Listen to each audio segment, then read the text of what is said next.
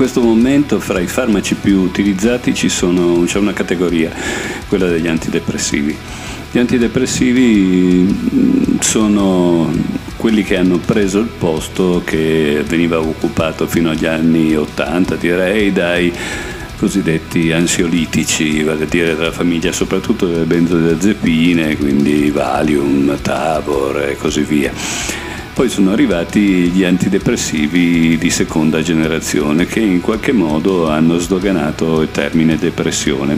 Un tempo era meno diffuso perché si considerava la depressione un sinonimo della più ampia categoria della malinconia, ovvero di, sia di quella che si chiamava ciclotimia e che adesso si chiama con altri termini che però non modificano la sostanza originaria, vale a dire l'alternanza di una patologia legata all'umore. Di fatto eh, quella che noi chiamiamo depressione appartiene grosso modo a due grandi eh, blocchi di categorie, direi tre. Mm? Uno è quello delle depressioni maggiori, definito anche quelle più gravi, vale a dire quelle che non hanno a che fare con elementi storici, elementi concreti, eh, esperienze o altro, ma eh, sono in qualche modo un, uno stato d'animo, diciamo così, assoluto. Mm? Eh, poi ci sono, mh, andando all'estremo opposto, quelle che sono mh, le eh, depressioni ansiose, ovvero sia eh, mh, le nevrosi depressive mh? o depressioni nevrotiche. Mh, le variabili sono più o meno quelle, vale a dire eh, degli stati di ansia, degli stati di squilibrio fra la persona e l'ambiente circostante, che determinano anche una variazione abbastanza importante dell'umore, più o meno importante, ecco, diciamo. Infine in mezzo ci stanno quelli che, pur senza essere così ehm, profonde, diciamo, come eh, origini, come legami eh, della, della, della, dell'essenza della persona, eh, rimangono comunque delle forme di depressione più importante, proprio perché eh, sono Eh, connesse alla storia della persona, ecco, la, la biografia della persona ha avuto un po' sempre a che fare con eh, queste mutazioni, queste variabilità di stati d'animo. Ora, perché questa lunga digressione sulle depressioni?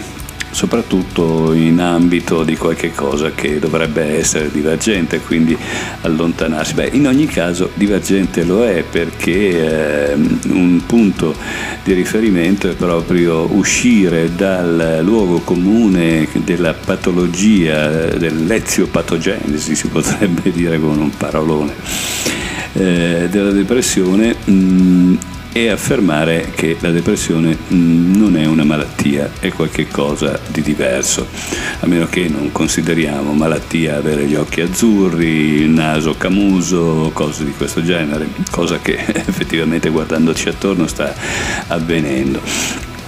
Il punto fondamentale è che in questo momento abbiamo a che fare con una storia attorno a noi che modifica eh, i nostri stati d'animo, bene o male, che eh, ci rende eh, più sensibili appunto a eh, pessimismo, mh, a insicurezze, a anticipazioni sul futuro nero, che vengono anche spesso alimentate dai media, vengono alimentate da, mh, dai programmi, dai talk show, dove Eh, vengono alimentate dalle previsioni climatiche, dalle Bloomberg e via dicendo del caso, vengono alimentate soprattutto da un sacco di telefilm e di film con variabili eh, terrifiche che vanno appunto dal, dal giorno dopo domani, eh, giorno dopo il disastro sostanzialmente, per andare fino agli zombie, per dire una, un domani, un futuro in dove a sopravvivere saranno solo zombie piuttosto che robot, cose di questo tipo. Sono visioni, poi aggiungiamogli anche i videogiochi, che adesso c'è anche questa grossa categoria a renderci pessimisti. Allora, eh, il punto fondamentale è che noi siamo molto dipendenti dai nostri legami, dai legami affettivi e dai legami al, a, a, anche alla visione e alle aspettative della qualità della vita, come se noi dovessimo vivere in eterno. Noi abbiamo anche questo tipo di legame alla nostra persona e eh, ci dispiace l'idea di lasciarla andare, cosa che è normale, direi che è sempre stata, no? Eh, però in questo periodo ci dispiace particolarmente perché viviamo in uno stato di grazia che ci fa pensare di essere quasi subspecie eternitatis, come dicevano i latini, no? Mm, come se fossimo, mm, avessimo a che fare con l'eternità davanti a noi. Ora, eh, gli antidepressivi per questo tipo di malattie, malattie eh, indotte, eh, ovvero sia non sono malattie ma eh, sono influenzamenti, non possono fare molto. Possono fare, ma per la carità, certo, eh, possono fare come qualsiasi droga, magari anche fumarsi uno spinello può essere utile da questo punto di vista, e un'alternativa a fumarsi lo spinello è farsi eh, il serotoninergico, il, eh, le nuove categorie mh, gli S S R I eh, dei, eh, mh, degli antidepressivi, perché no? Sono tantissimi che li consumano, sicuramente molti, molti di più di quanti possono consumare le droghe leggere e sicuramente di qualsiasi tipo di droghe. Ma eh, perché eh, prendere queste cose se poi dopo coltiviamo la cultura della, del pessimismo, se coltiviamo la cultura d- depressogena, hm? guardando la televisione innanzitutto, leggendo certi tipi di giornali, seguendo certi social, eh, potrei dire anche votando certi partiti, no, non è politicamente corretto. Però facendo tutte queste cose noi mh, facciamo di tutto meno che favorire un benessere, eh, un benessere antidepressivo, diciamo così. E quindi la considerazione di fondo, la considerazione, se vogliamo, eh, di tipo appunto divergente rispetto al, al, al, al coro delle voci intorno a noi, la considerazione divergente è: l'antidepressivo non serve assolutamente a nulla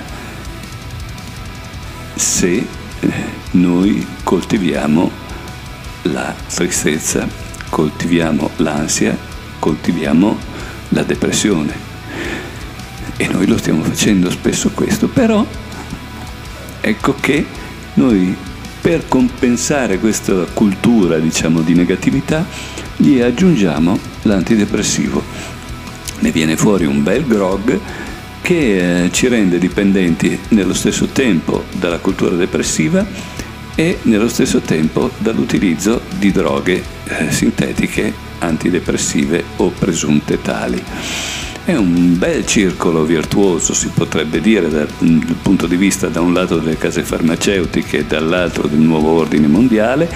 Eh, è un circolo vizioso invece dal punto di vista della qualità della vita e delle aspettative che eh, legittimamente potremmo eh, darci, potremmo avere. Quindi, vuoi l'antidepressivo? Va bene, sappi che non sei depresso.